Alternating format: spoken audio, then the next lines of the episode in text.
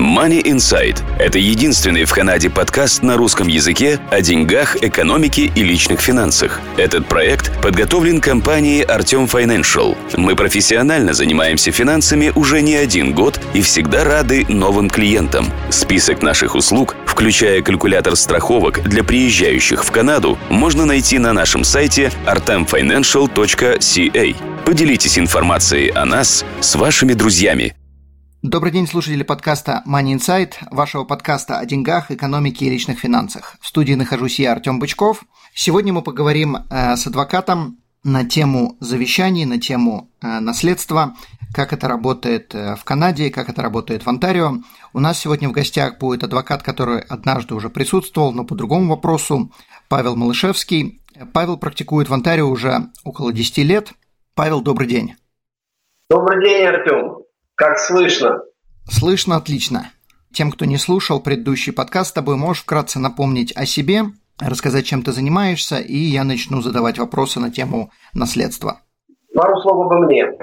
Имя мое ты представил, Павел Малышевский. Я практикую в Онтарио уже 10 лет как адвокат. Занимаюсь я бизнес-правом, занимаюсь наследственным правом занимаюсь real estate делом, на, закрываю сделки с недвижимостью. И как раз сейчас вот э, больше и больше работы именно по планированию наследства, по завещанию Понятно. Окей, хорошо. Мы уже говорили э, в наших подкастах э, с другим адвокатом, который занимается э, завещаниями, но сегодня мы решили немножко раскрыть эту тему, поскольку всех сегодня интересует вопрос, э, связанный с коронавирусом. Э, все мы смертные, и многие заинтересовались этим вопросом уже не на шутку. В Фейсбуке появляется много всякой информации, и я решил пригласить э, Павла, чтобы он осветил некоторые аспекты, которые просто являются мифами. Итак, давай начнем с первого вопроса. Нужно ли вообще человеку завещание? Артем, на самом деле нет такого закона, который бы обязывал человека иметь завещание. Поэтому ответ на твой вопрос нет, не обязательно. С другой стороны, как э, говорит одна хорошая пословица, э, нет прощения тому, кто умрет без завещания. И вторая хорошая пословица. Человек, умирающий без завещания, своими наследниками избирает адвокатов.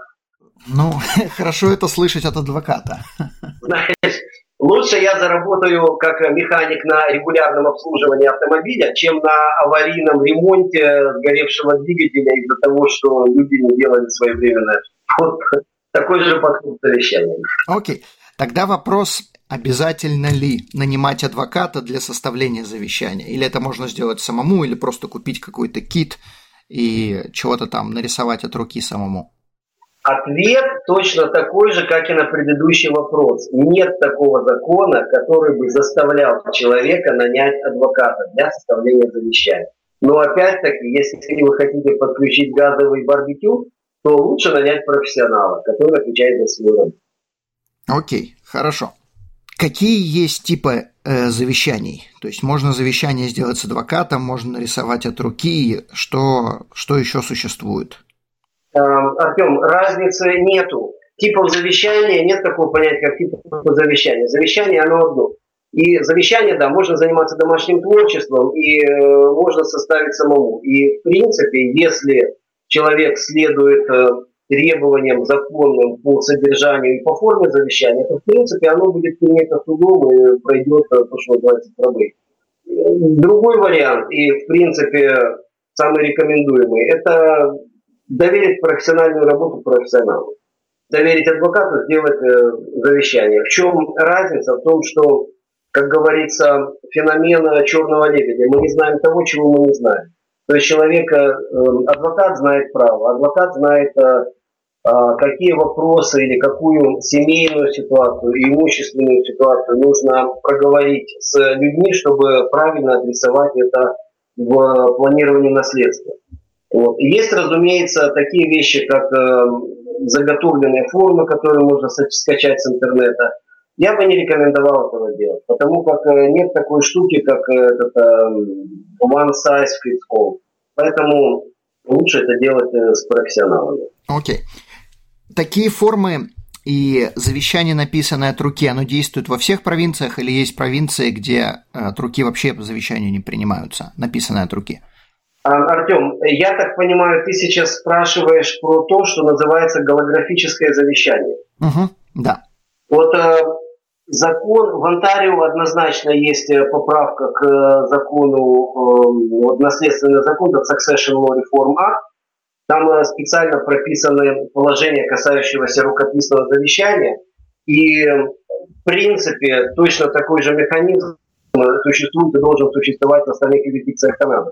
И смысл этой, вот этого инструмента – это дать возможность людям составить завещание самостоятельно, когда нету рядом никого другого, ни свидетелей, ни адвокатов, ни никого, кто мог бы заверить или каким-то образом представителей власти, которые могли бы так как в больнице или на военном корабле э, поставить печать, заверить, что да, человек действительно сделал завещание. Главное требование к этому голографическому завещанию – это то, что оно должно быть составлено человеком в рукописной форме от первой буквы до последней буквы этого завещания. У меня в моей практике, как я сказал, 10 лет я практикую в Канаде. И за 10 лет я могу уже написать книжку о том, что происходит э, с людьми в разных ситуациях, допустим, когда нет завещания, нет доверенности. Или разные случаи, когда возникали проблемы с э, самодельными завещаниями.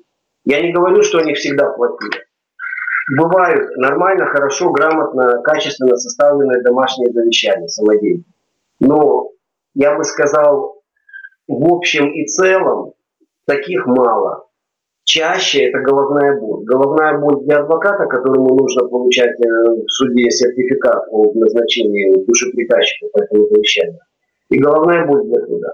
Поэтому, если уж человека, опять-таки, э, кто решился делать это самостоятельно, отговаривать нет смысла, э, Требования такие. Если это голографическое завещание, оно должно быть составлено от самой первой до самой последней буквы от руки. У меня недавно было завещание голографическое, где человек, э, усопший, думая, что правильно составляет, просто вписал в э, типографскую форму, вписал от руки что, что он хотел. Вот, и такое завещание, оно не было принято как голографическое. Ну, конечно. Да. От руки оно не было написано. Да. Второе требование, если люди хотят это делать самостоятельно, опять независимо от того, с адвокатом, без адвоката, завещание должно быть заверено двумя свидетелями, ну, если это, если это не голографическое. И два свидетеля ни в коем случае не члены семьи и ни в коем случае не наследники по завещанию. Uh-huh. И третий момент. Люди, э, люди, как правило, знают, э, слышали про двух свидетелей, независимых обязательно. Но помимо того, что надо, чтобы были два свидетеля, еще хотя бы один свидетель должен составить э, письменное заверение, или то, что называется английским словом affidavit, заверенное у адвоката или у э, человека уполномоченного заверять эти письменные показания, о том, что да, действительно, я еще один свидетель, мы заверили живьем чье-то завещание. И этот э, документ, афидевит, должен храниться тоже вместе с завещанием. Uh-huh. Это, да. Недавно у меня было завещание, кстати, самостоятельно составленное и очень неплохо составленное оно не прошло через э, вот этот вот э, э, процесс, то есть это назначение, это сертификата назначения душеприказчика. По той причине, что из двух свидетелей, заверивших завещание, один умер, а второго найти не смогли. И, к сожалению, хорошо составленное самодельное завещание, оно не прошло. Поэтому об этом тоже надо помнить. Хорошо, а если человек, предположим, решил составить завещание сам, э, как послушал подкаст, сказал, да ну нафиг, дорого, неинтересно, неважно, э, но у человека есть мелкие дети, несовершеннолетние. Целесообразно ли делать это самому, когда есть э, несовершеннолетние дети, то есть мы назначаем кого-то опекуном наших несовершеннолетних детей, не вовлекая адвоката в этот процесс? Если человек решится делать это самостоятельно, то в любом случае очень-очень желательно прописать, кого завещатель хотел бы видеть. Ну, если это, конечно, э, если есть второй, второй родитель детей, тут проще. Но на случай, если, допустим, вдруг не станет обоих родителей, очень рекомендуется назначать то, что называется гардиан, то есть опекун для детей. То, что написано в завещании про опекуна, гардиан для детей, э, ну, еще называют гардиан custodian, вот такое вот э, выражение воли в завещании, оно не будет обязательным для суда при назначении, но будет, э, разумеется, очень серьезно принято во внимание. Поэтому в любом случае, да, это надо делать. И еще, Артем, то есть э, вопрос, еще, Артем, то есть э, вопрос, ты спросил, стоит ли заниматься домашним творчеством вот, в случае, если есть маленькие дети. Я бы сказал так, что в любом случае, ну, это не та трата, на которую стоит экономить. Мы в год тратим больше денег на еду, выпивку, путешествия и машины, там, и одежду, чем вот на планирование важных событий жизни. Которые произойдут. Ну, ранее или позже, лучше позже, конечно, но все равно произойдут. Окей, хорошо. Ты упомянул завещание и доверенности. О каких доверенностях идет речь, а что это такое, чем они отличаются от завещания? А смотри, Артем, завещание и, завещание и доверенности в определенном смысле играют похожую роль. Доверенность – это то, что называется power of attorney. Attorney – это доверенное лицо, да? Доверенность – это выражение воли человека, то в его отсутствии, или когда он сам не может сказать ни бы, ни мы, да, то есть это, извиняюсь, состояние овоща. Человек еще не умер, но уже ничего решить сам за себя не может.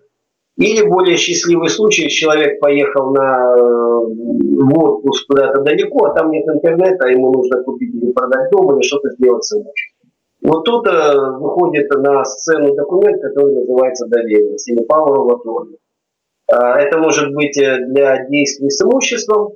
Это человек э, для всего мира заявляет о том, что вот, э, допустим, если я назначаю тебя, Артем, моим доверенным лицом, я тебе доверяю и всему миру говорю о том, что ты имеешь право от моего лица делать любые действия с моим любым имуществом. И независимо, то есть, когда это используется, как я сказал, либо я уехал на БО, и там нет интернета, а мне что-то срочно надо делать, либо я попал в аварию и лежу без сознания, а надо что-то делать. Второе завещание, это, опять-таки, я всему миру говорю о том, что я доверяю Артему принять решение, э, как меня лечить, э, лечить ли меня вообще, делать ли мне укол, резать ли мне аппендицит, пока я без сознания и так далее. Вот. Ну или там, э, скажем так, лечить или не лечить вообще. Вот. Это то, что касается доверенности. То, что касается завещаний, то вот люди тоже немножко иногда теряются, чем они различаются. Вот я объясню так. Расценивайте завещание как вашу посмертную доверенность.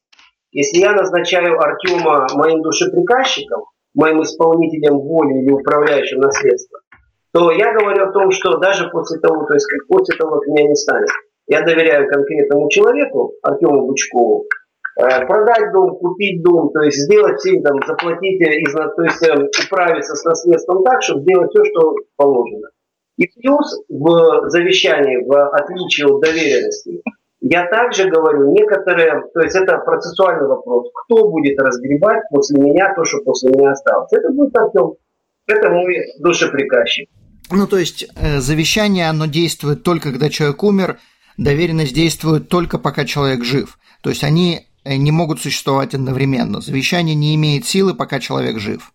Совершенно верно. Это вот как река жизни. По одну сторону, пока человек жив, действует доверенность, а перешел реку, открывается завещание. Угу.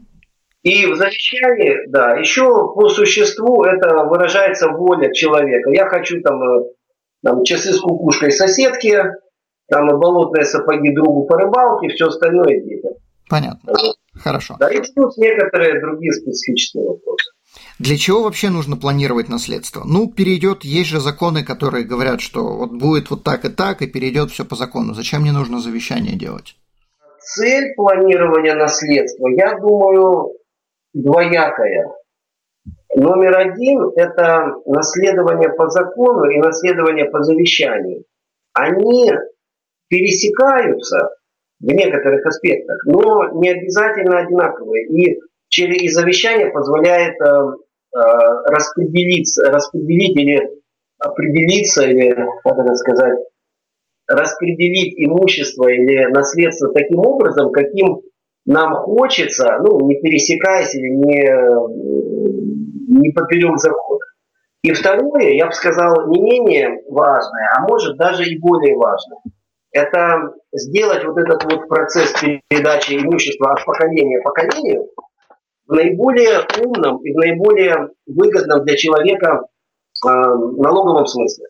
Потому что ведь э, наследственное планирование, оно не ограничивается завещанием. Есть другие хорошие, умные механизмы, которые можно использовать при жизни для того, чтобы сделать вот эту вот передачу того, что нажил за свою жизнь, младшему своему поколению, в наиболее выгодном, наиболее оптимальном, ну и при этом законном, разумеется, вот, э, смысле в плане уплаты налогов.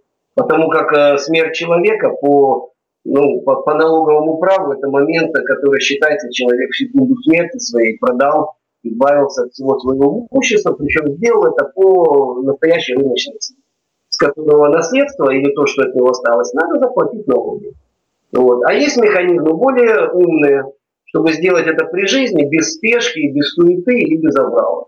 Ну да, и без лишних налогов. Совершенно верно. И также еще в завещании э, мы же указываем, кто будет душеприказчик, то бишь тот же экзекутор. Если мы это не написали, то тогда это государство будет решать не самое, наверное, целесообразное решение.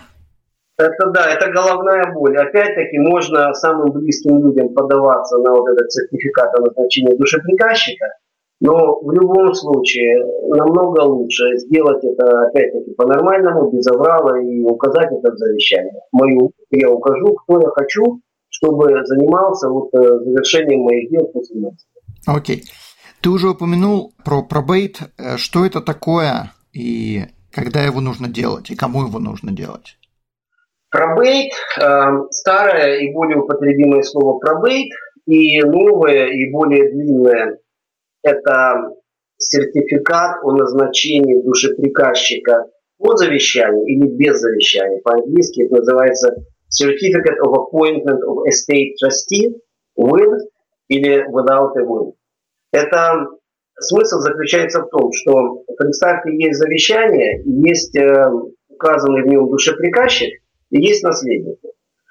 И, к примеру, душеприказчик продал дом соответствии с завещанием и распределил наследство в соответствии с завещанием, а на следующий день приходит в суд человек и говорит, простите, это на самом деле не так, как э, должно было быть. Тут еще есть, оказывается, еще одно завещание, которое якобы тоже действительно. И там назначен другой душеприказчик и другое разделение наследства. А на третий день придет третий человек с третьим завещанием и с третьим вариантом распределения наследства.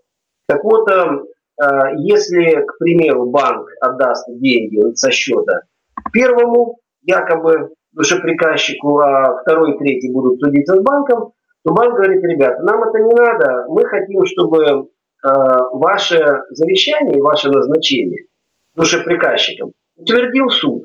Вот как только мы получим бумажку из суда, это будет вот заверение, сертификат о том, что ваше назначение действительно это будет вот э, как это сообщение всему миру, что да, с вами можно иметь дело. И вот это называется пробейт или этот сертификат о назначении. Он по сути не меняет ничего. Он единственное удостоверяет, что тот человек, который указан душеприказчиком в завещании и само завещание, действительно. Поэтому третьи стороны, банки, там, э, регистрационные органы там, по недвижимости, еще кто-то, они говорят, окей, для нас это все понятно. Мы, мы точно знаем, что у нас не будет случая там, со вторым завещанием, с третьим там, и так далее. Даже если будет, то к ним никаких претензий не будет, потому что как бы это уже не мы решили. Совершенно верно, совершенно верно. У нас есть э, вот, э, постановление суда, суд признал вот этого душеприказчика и вот это вот завещание, поэтому мы имеем дело. И в чем, скажем так, искусство и наука налогового и Э, наследственного планирования, это в идеальном случае сделать так, что активы завещателя, ну, имущество, движимое, недвижимое, передалось бы или передастся либо до его смерти, либо при его смерти, но автоматически таким образом, чтобы не пришлось вот этот получать пробейт или вот этот сертификат для всего мира, для третьих э, сторон, где нужно делать какие-то действия по имуществу. То есть можно оптимизировать процесс передачи недвижимости. Можно оптимизировать э, инвестиционные счета, то есть те активы, которые можно, к примеру, владеть э, совместно, ими лучше владеть совместно. Если есть э, сомнения о том, не будет ли этим злоупотреблено, вот, то можно составлять трастовые декларации. Вот, но в любом случае, как я сказал, есть много очень хороших, красивых, элегантных, умных хороших с точки зрения налогов э, инструментов для того, чтобы спланировать наследство заранее. Угу. Я напоминаю, что одна из э, извиняюсь, что я перебиваю, я напоминаю слушателям, что одна из основных причин, почему люди составляют завещание, если у вас есть деньги, это именно чтобы избежать налогов. Потому что, во-первых, пробейт стоит очень немаленьких денег во многих провинциях, не во всех, но во многих провинциях.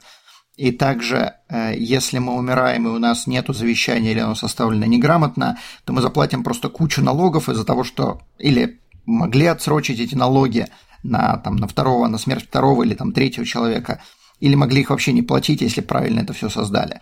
Поэтому делается это завещание, чтобы просто государство не получило там, неимоверный кусок себе. Да, окей. Э, сколько вообще стоит э, вот это сделать, этот пробейт? Как он считается? Я сказал, что он стоит дорого, но э, сколько приблизительно? Вот сейчас скажу. Когда мы делаем пробейт, вот этот получаем в суде сертификат, сертифицируем назначение душеприказчика, первое, а, у меня сейчас задают вопрос, люди, близкие родственники, супруги, которые вот принимают на себя вот эту роль душеприказчика, меня спрашивают, ой, сколько мне это обойдется? Я говорю, ребята, обойдется это определенных денег, но в том, что это не из вашего кармана в итоге, это из э, кармана наследства. То есть это платит само наследство. Вот. И бюджет э, этого процесса такой, по деньгам по времени. Адвокатская работа будет стоить ну, несколько часов работы, грубо говоря, там планируется бюджет на 2,5 тысячи. Далее государство свою долю захочет э, в том, что называется в Онтарио, это называется Estate Administration Tax. Это, грубо говоря, если очень сильно грубо, это полтора процента от э, полной стоимости, а это, грубо говоря, 15 тысяч на миллион э, ценностей наследства. И третья составляющая вот, э, затрат денег, то, что государство захочет э, запустить руку в наследство, это то, что я упомянул, момент смерти считается моментом, когда человек вот, за секунду до смерти продал все по честной рыночной цене, там недвижимость, движимость. Как будто бы, я хочу как бы не то, что поправить, а просто подчеркнуть, как будто продал. То есть человек ничего не продает, но считается, как будто бы он все это продал. Совершенно верно. И получается так, что в Канаде официально, в Канаде не существует такой вещи, как э, налог на наследство. Потому что наследство, э, в Канаде у нас э, налог на доход, а получить наследство это не доход. Так вот, даже несмотря на то, что нет налога на наследство, в любом случае, если наследство, то есть то, что называется estate, надо заплатить, к примеру, налог на capital gain, да, при продаже там, корпоративных акций, недвижимости, то получается, ну, на самом деле, получаются невеселые ситуации, когда там радостные наследники получают э, там, дворец от дедушки, да, вот. Только государству вот с этого вот э, дворца нужно заплатить э, вот этот вот capital gain tax, то, что дедушка заплатил, если бы продал его. А так, ребята, получайте, ради бога. И получается вопрос, окей, ну у нас есть наследство, у нас есть вот этот дворец, только где взять деньги, чтобы заплатить вот этот вот deemed disposition tax? Довольно-таки, причем довольно-таки быстро надо его заплатить. Да, да. И здесь, кстати, вот из очень один из умных инструментов в налоговом планировании – это страхование жизни. К примеру, если вот у этого дедушки с его замком была, допустим, страховка, life insurance, там critical illness insurance, вот если у него была вот эта страховка, то в случае его смерти наследство получает вот эту страховку, из которой спокойно и без стресса наследники заплатят все, что нужно заплатить государству, вот все вот эти вот налоги на вот эту вот deemed disposition, как бы продал, и получат свой дом, э, потому как иначе со слезами на глазах этот дом надо продавать, чтобы заплатить налог, а то уже все, что останется после налога, да, хорошо, делите между собой. Окей. Что происходит? Часто вопрос у людей возникает. Предположим, у меня дом записан с супругом, э, или там какое-то имущество записано с супругом. Надо ли на это завещание, как это передается по наследству?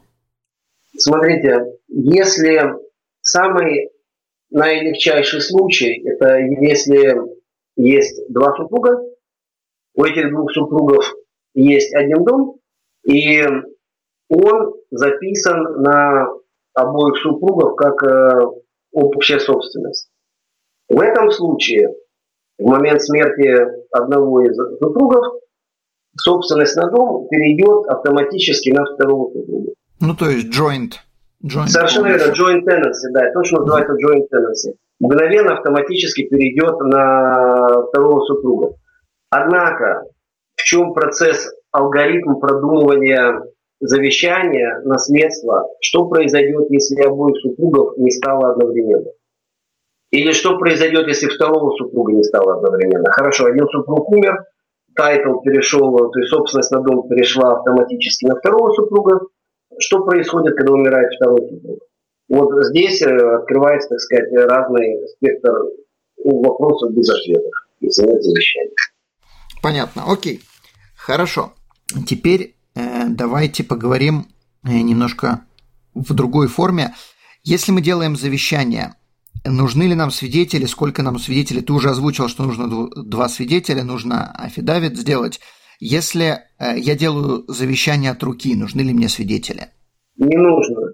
Если это голографическое завещание, составленное от первой до последней буквы рукописно, свидетели не нужны. И только единственное я хотел сказать, люди обсуждают часто, и на русскоговорящем Фейсбуке обсуждают, что нет проблем, сделают это рукописно. Это государство дало через закон послабление через форму составления завещания.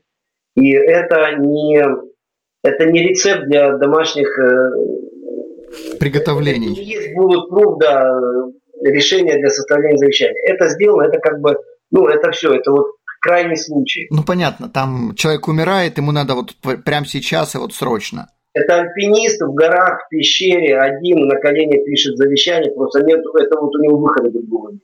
Понятно, окей, хорошо. Есть сайт Legal Shield или есть, я подозреваю, другие, которые предлагают подсоединиться через их сайт к, к адвокатам, и за 25 долларов в месяц адвокаты пишут завещание. Что у тебя есть сказать на эту тему?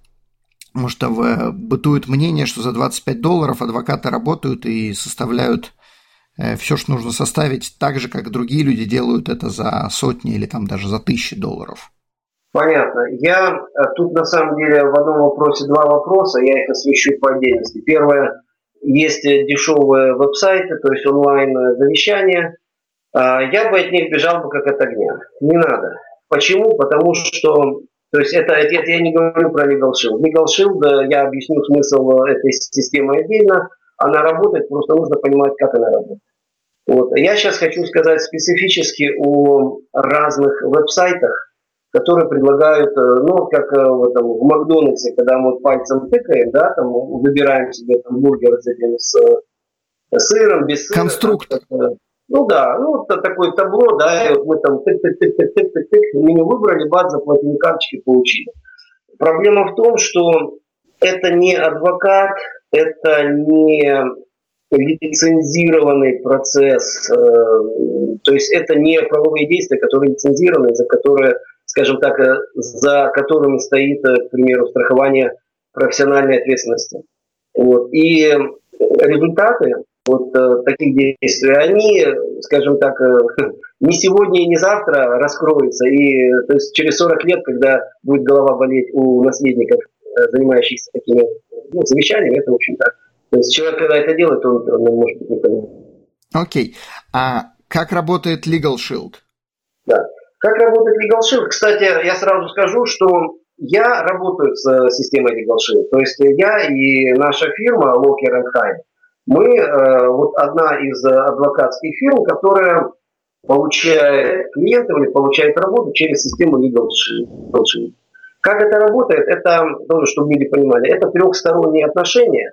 Есть э, система Legal Shield, которая администрирует вот это вот, э, скажем так, соединяет адвокатов с клиентами. Есть люди-клиенты, которые платят абонентскую там плату, грубо говоря, там, ну, не знаю, там разные планы, наверное. И есть адвокаты, мы, которые делаем работу для клиентов, которые пришли через Legalship. В чем смысл этой системы? Человек платит, к примеру, ну, я чисто для примера скажу, там платит э, свои там, 25 долларов в месяц, да? Когда возникает какой-то мелкий вопрос или крупный вопрос, он обращается в Shield, и Shield соединяет его с адвокатом, который, э, если это мелкий вопрос, к примеру, то есть я объясню, как работает эта система с моей стороны как адвоката. Ко мне может прийти запрос от, от диспетчера или от администратора Legal который скажет, есть вот клиент там, в, вашем, в вашей юрисдикции, в вашем регионе, которому нужно то-то, то-то, какая-то работа юридическая, которая попадает вот в сферу того, что я делаю. А вы возьметесь э, соединить вас? Я говорю, да, хорошо, если у меня есть время, да, то пожалуйста. И если это маленький там до получаса консультация или это маленький просмотр, ревью документа какого-то, то нам Legal Shield, не Legal Shield оплачивает э, какую-то номинальную небольшую денежку, а для человека это бесплатно. То есть получается так, что, а если эта работа большая, я делаю ее точно так же для клиентов Legal Shield, то за то, что ко мне приходят клиенты через Legal Shield, я делаю эту работу с 20%, извиняюсь, 25% скидкой. Поэтому выгода с трех сторон, это для человека это выгода платить 25 долларов в месяц и получать бесплатно ответы на маленькие юридические вопросы и получать э, юридическую работу более серьезную 25% скидкой. Legal Shield их интерес, они зарабатывают, э, то есть, то есть их интерес это вот соединять вот, людей, и они получают свою банковскую плату. Окей, то есть нет такого, что адвокат будет э, делать завещание или там часами сидеть с человеком за 25 долларов в месяц? Ни в коем случае. Если у меня, допустим, составить завещание, я думаю, поговорим про это. Если, к примеру, работа либо по документу, либо по завещанию, либо еще по чем-то, если у меня стоит, к примеру, там, энную цифру, то я сделаю ту же самую работу, я просто человек получит 25, 25% скидки. Вот. Но ну, система хорошая, система работает, и для многих людей это очень хорошее решение. Ну, опять-таки, нужно, каждый человек должен понимать, что ему нужно в какой конкретной ситуации. Понятно. Хорошо. Сколько вообще стоит составить завещание с адвокатом? И э, если туда также включать доверенности, сколько это будет? Понятное дело, что у каждого человека будет своя ситуация, но хотя бы приблизительные расценки.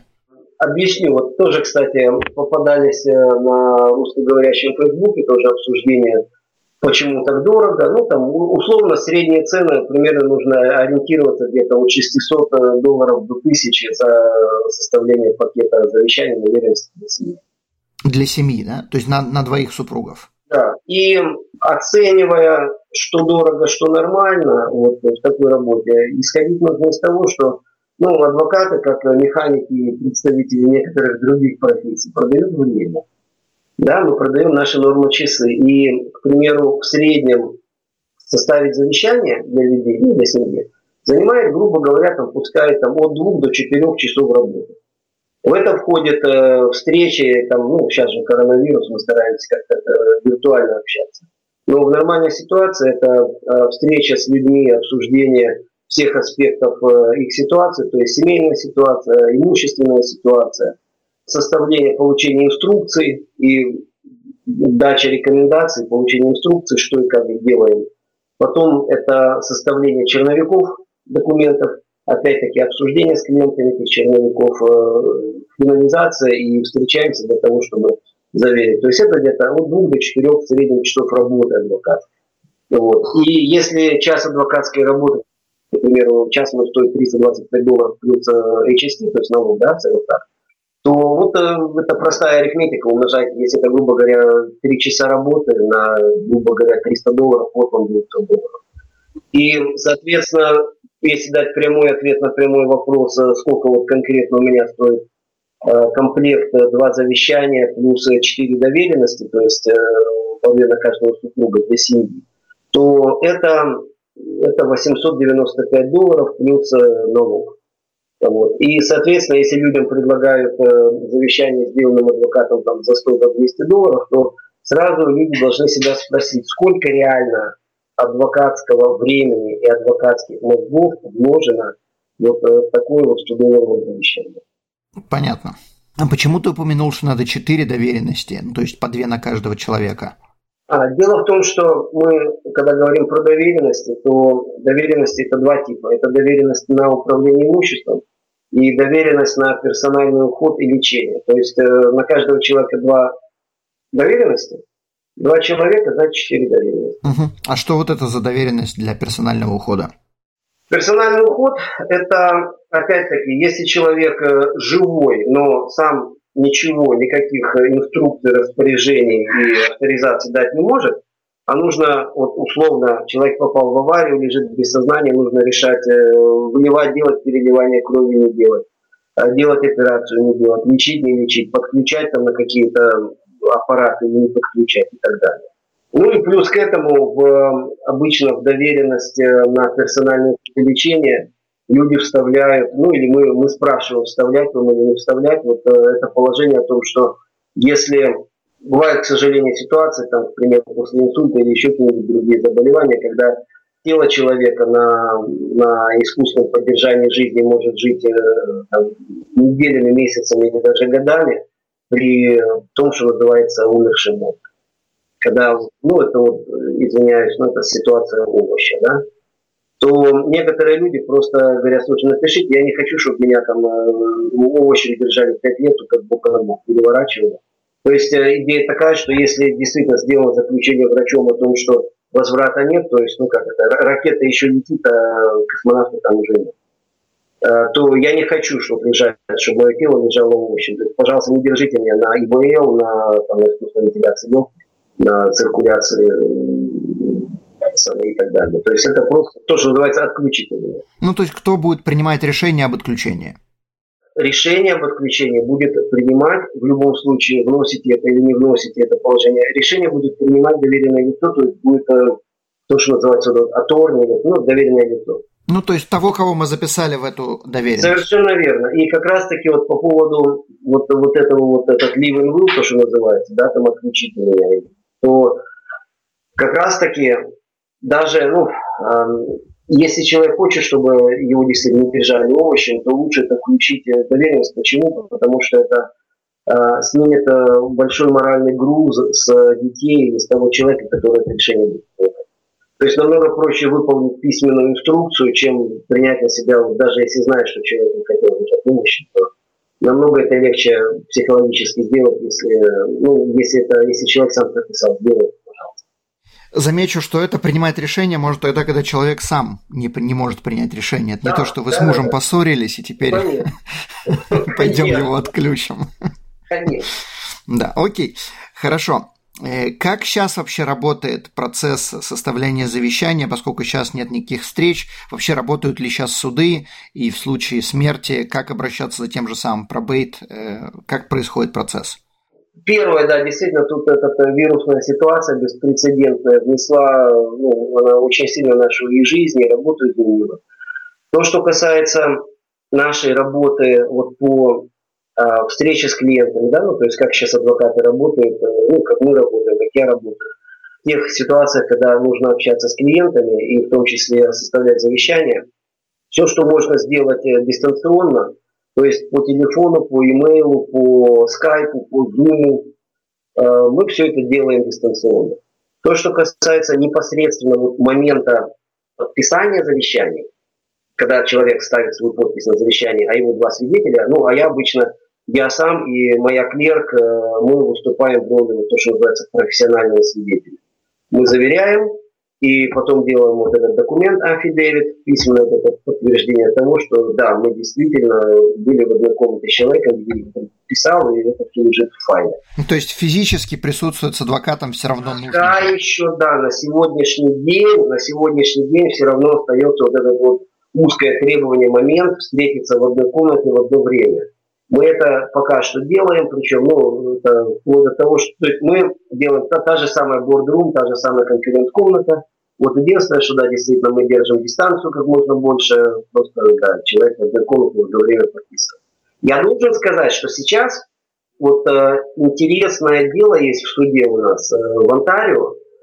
Суд попросили принять решение о, ну это, это вот, я должен просто объяснить, что Э, нахождение свидетелей с завещателем точно при подписании составления завещания, но это вроде как было вот веками святая святых. Сейчас из-за вируса, из-за этой ситуации есть э, у нас в Онтарио дело, когда суд попросили, причем на экстренной э, основе, решить вопрос о виртуальном заверении завещаний, подано от лица пожилой 80 с чем-то летней пары, которая просто ну, мы знаем, что старики в первую очередь страдают и наиболее тяжело болеют этим вирусом. Вот э, пожилая пара обратилась в суд э, с просьбой решить вопрос в этой вот беспрецедентной ситуации, разрешить заверение завещаний виртуально. И вот мы, что называется, stay tuned, мы ждем, ждем, когда вот будет решение. Я думаю, что будет оно скоро, и будем смотреть, э, как мы будем э, заверять завещание. Понятно. То есть это может, в принципе, поменять историю. Совершенно верно. Либо навсегда, либо, по крайней мере, на это вот временное экстремальное время. То есть это да, это то, как мы работаем э, в этих условиях. Ну, во всем остальном действительно мы стараемся как можно больше работы делать э, виртуально. Кстати, вот э, сделки с недвижимостью, то, что всегда тоже делали, находясь в одной комнате с клиентом, при подписании документов продажи, покупка, закрытие сделок с недвижимостью, тоже сейчас э, это передвинулось в виртуальную реальность. Понятно. Интересно. Ну, адвокаты продолжают работать, суды продолжают работать, просто это безумно медленно и... Суды продолжают работать, и то, что как раз-таки вопрос про а, пробейт процесс, все продолжает работать. Единственное, что, понятное дело, это суды не считают это э, экстремально срочно необходимым действием, поэтому это и так не сильно торопливо происходило, а теперь это нужно ожидать задержки с получением документов. Понятно. То есть, если есть возможность до смерти этот процесс решить как-то, чтобы в случае смерти, точнее, неправильно говорю, э, до смерти, чтобы э, обдумать все эти аспекты, чтобы когда этот момент наступает, чтобы как можно меньше и вовлекать адвокаты и суды, потому что этот процесс может длиться безумно долго. Даже если вы хотите э, все передать по наследству, сделать все грамотно, желательно это продумать до смерти, потому что я, например, работая в банках, я видел случаи, когда это длилось по 5-7 по лет. Это тогда было, когда суды работали. А если сейчас суды не работают, то сколько же это займет в будущем? Я совершенно верно. И пока мы живы, здоровы и все у нас нормально, я считаю, это очень хорошее время для того, чтобы обговорить как раз свое вот это вот э, налоговое и наследственное планирование, для того, чтобы обговорить, я бы сказал так, с тремя профессионалами, это не только адвокат. Это, во-первых, э, это налоговый бухгалтер, во-вторых, э, если есть возможность, это финансовый консультант, ну и третий это адвокат. Вот это три профессионала, с которыми желательно проговорить ситуацию. Угу. Окей. Хорошо, Павел. Я думаю, что на этом нам нужно заканчивать. Было много озвучено интересных моментов. Большое спасибо. Теперь вкратце расскажи, как с тобой можно связаться. Я обязательно помещу это под подкастом. И с какими вопросами к тебе обращаться помимо завещаний? А, первое. Каким вопросом ко мне можно обращаться помимо завещаний? Это все, что касается бизнес-права. Это корпоратив, это коммерческие вещи. То есть я оказываю юридическое сопровождение бизнесом. Это один. Второе... Это, это извиняюсь, перебью, это бизнесом, который находится в Онтарио или который находится, который хотят здесь открыть в Канаде какой-то бизнес. С какими вопросами по бизнесу можно обращаться? С вопросами по бизнесу в самом широком. Я делаю корпоративную работу. Это организация, реорганизация корпораций, э, слияние, разделение, приобретение, продажи бизнесов. А, я делаю, а, в свое время я работал в комиссии по ценным бумагам, поэтому я а, делаю и эту работу, то есть это инвестиционные проекты. И третье – это коммерческая деятельность ежедневно, то есть это контракты коммерческие. Вот это то, что касается бизнес-права. То, что касается недвижимости, это я закрываю сделки покупки, продажи коммерческой жилой недвижимости, финансирования или финансирования. И третье, это, как сказал, это наследственное право. Простые вещи – это завещание, более сложные вещи – это то, что мы называем наследственным планированием. Там есть э, большие, интересные, хорошие решения, которые и людям и при жизни, и их э, семьям после того, как нас не стало, намного облегчает и удешевляет жизнь. Как трасты, например, да? Совершенно верно, трасты. Вот, кстати, еще, Артем, я немножко вернусь на секунду назад, когда мы говорили про про что говорить э, в завещаниях. Я просто хотел сказать, что ситуация может быть редкая, но бывают семьи, в которых э, э, нужно позаботиться или специально прописать обеспечение для членов семьи, которые сами о себе не могут позаботиться. Это может быть ну, люди там, с, с особенностями развития, да, как мы говорим сейчас. Disability, да. Совершенно верно. Вот такие вещи. Есть, опять-таки, есть хорошие, хорошие, удобные прямолинейные решения для таких людей, для таких членов семьи. Опять-таки, их э, вот как раз-таки их нужно проговаривать и в завещаниях, и есть такие хорошие инструменты, как семейный траст, да. Ну, я понимаю, это отдельная тема, которую можно отдельно поговорить.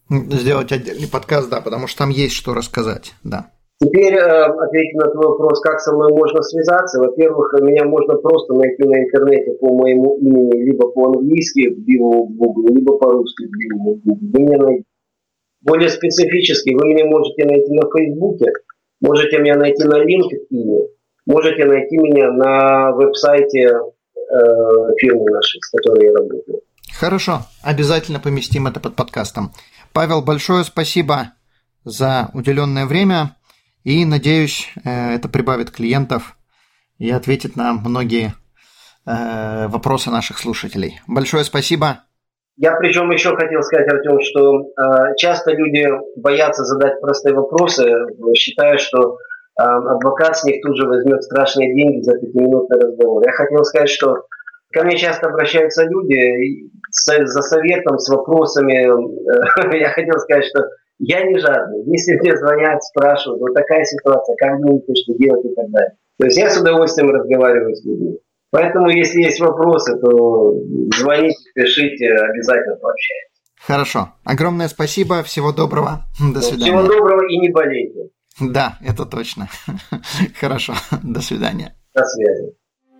Данный подкаст сделан лишь для вашей информации. Компании, инвестиции, страховые продукты и другие материалы, упомянутые в подкасте, упомянуты лишь для ознакомления и не являются рекомендацией к действию. Так как мы не знаем вашей конкретной ситуации, то мы не можем нести ответственность за ваши действия после прослушивания подкаста. Пожалуйста, обращайтесь к специалистам, если вы не уверены, как поступить. Спасибо, что слушаете нас и не забывайте задавать вопросы.